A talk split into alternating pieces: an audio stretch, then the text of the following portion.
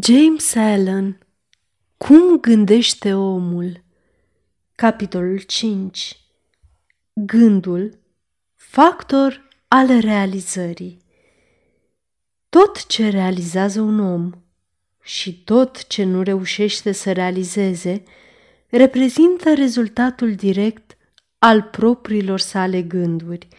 Într-un univers ordonat în mod just, în care pierderea echilibrului ar însemna distrugerea totală, responsabilitatea individuală trebuie să fie absolută. Slăbiciunea și puterea omului, puritatea și impuritatea îi aparțin doar lui și niciunui alt om. Sunt create de el însuși și nu de altul și pot fi schimbate numai de el însuși niciodată de altul. Condiția lui este tot a lui și nu a altui om. Suferințele și fericirea lui evoluează din lăuntrul său. Cum gândește, așa este. Cum continuă să gândească, așa rămâne. Un om puternic nu-l poate ajuta pe unul mai slab decât dacă cel mai slab este dornic să fie ajutat. Și chiar și atunci, omul slab trebuie să devină puternic prin el însuși. Trebuie, prin propriile sale eforturi, să dezvolte puterea pe care o admiră la altul. Nimic, în afară de el însuși, nu-i poate schimba condiția. Era o obișnuință ca oamenii să gândească și să spună Mulți oameni sunt sclavi pentru că unul este opresor – să-l urâm pe opresor. Există însă, printre câțiva, o tendință în creștere de a inversa această judecată și a spune un om este opresor, pentru că mulți sunt sclavi, să-i disprețuim pe sclavi. Adevărul este că opresorul și sclavii cooperează fără să o știe și deși par să-și facă rău reciproc, în realitate își fac răul lor înșile. O cunoaștere perfectă percepe acțiunea legii în slăbiciunea celor oprimați și puterea aplicată greșită a opresorului. O dragoste perfectă, văzând suferința pe care o atrag după sine ambele stări, nu o condamnă pe niciuna. Aceasta este o înregistrare Cărțiaudio.eu. Această înregistrare este citită cu respectarea legislației în vigoare pentru cărți audio.eu, copierea, repostarea, multiplicarea, vânzarea, închirierea și sau difuzarea publică a acestei înregistrări, fără acordul scris al cărții audio.eu, constituie infracțiune și se pedepsește conform legislației în vigoare. Pentru noutăți, vă invităm să vizitați site-ul www.cărțiaudio.eu și să ne susțineți cu un like, subscribe și follow pe canalul de YouTube Cărți Audio.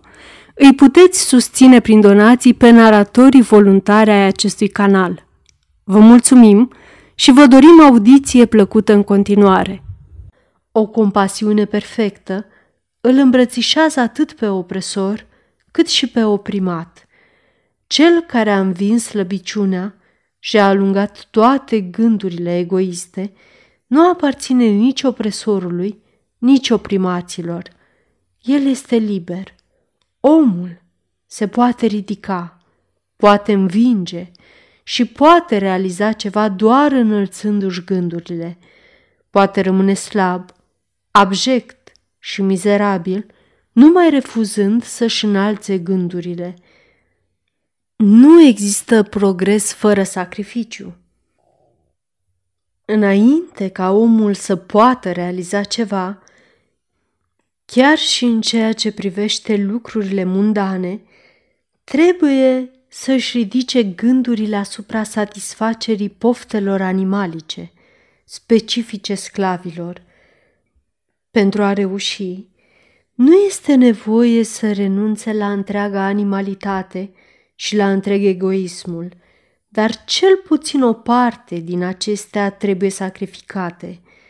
Un om, al cărui prim gând se îndreaptă spre plăcerile animalice, Nu poate nici să gândească limpede, nici să plănuiască metodic.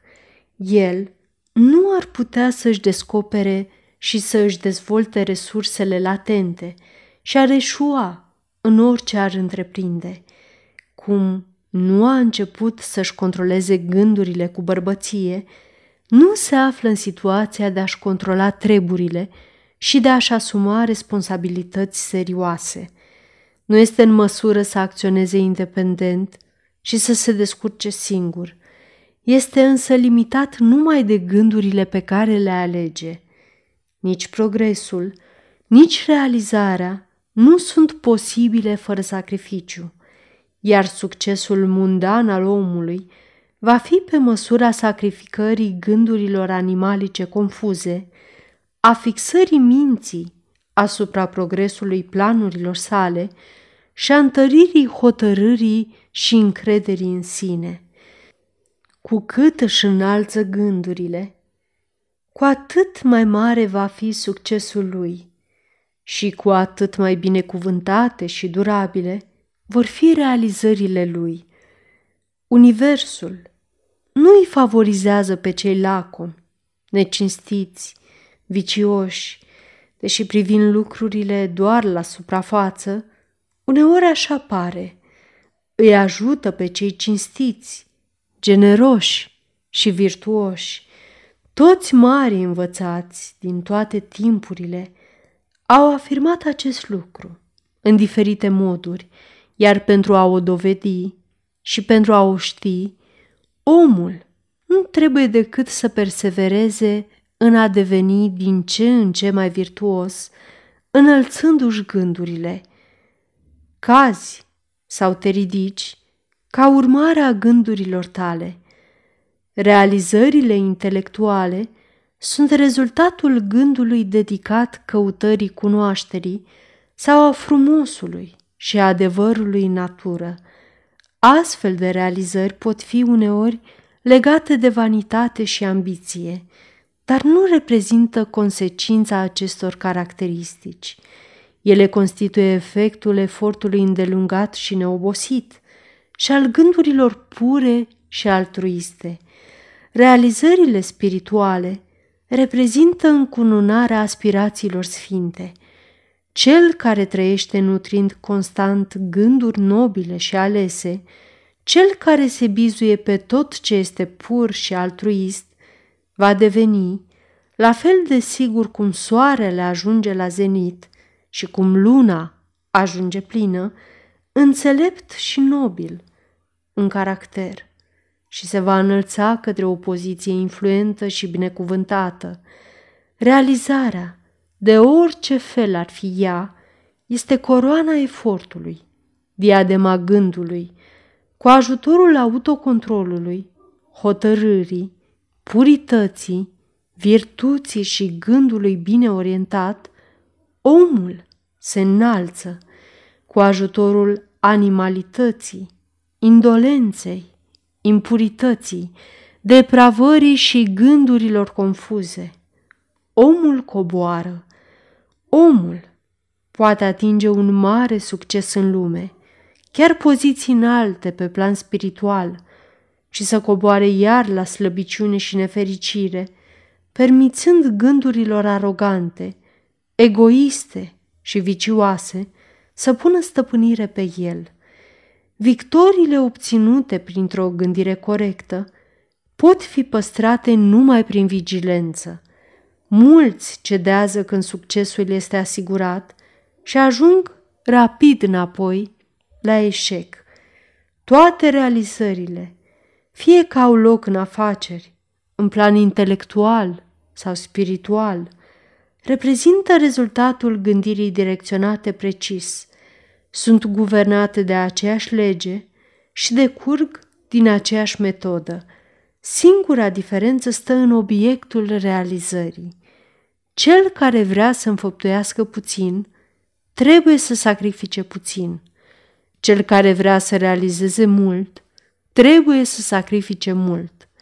Cel care vrea să ajungă sus, trebuie să sacrifice enorm. Sfârșitul capitolului 5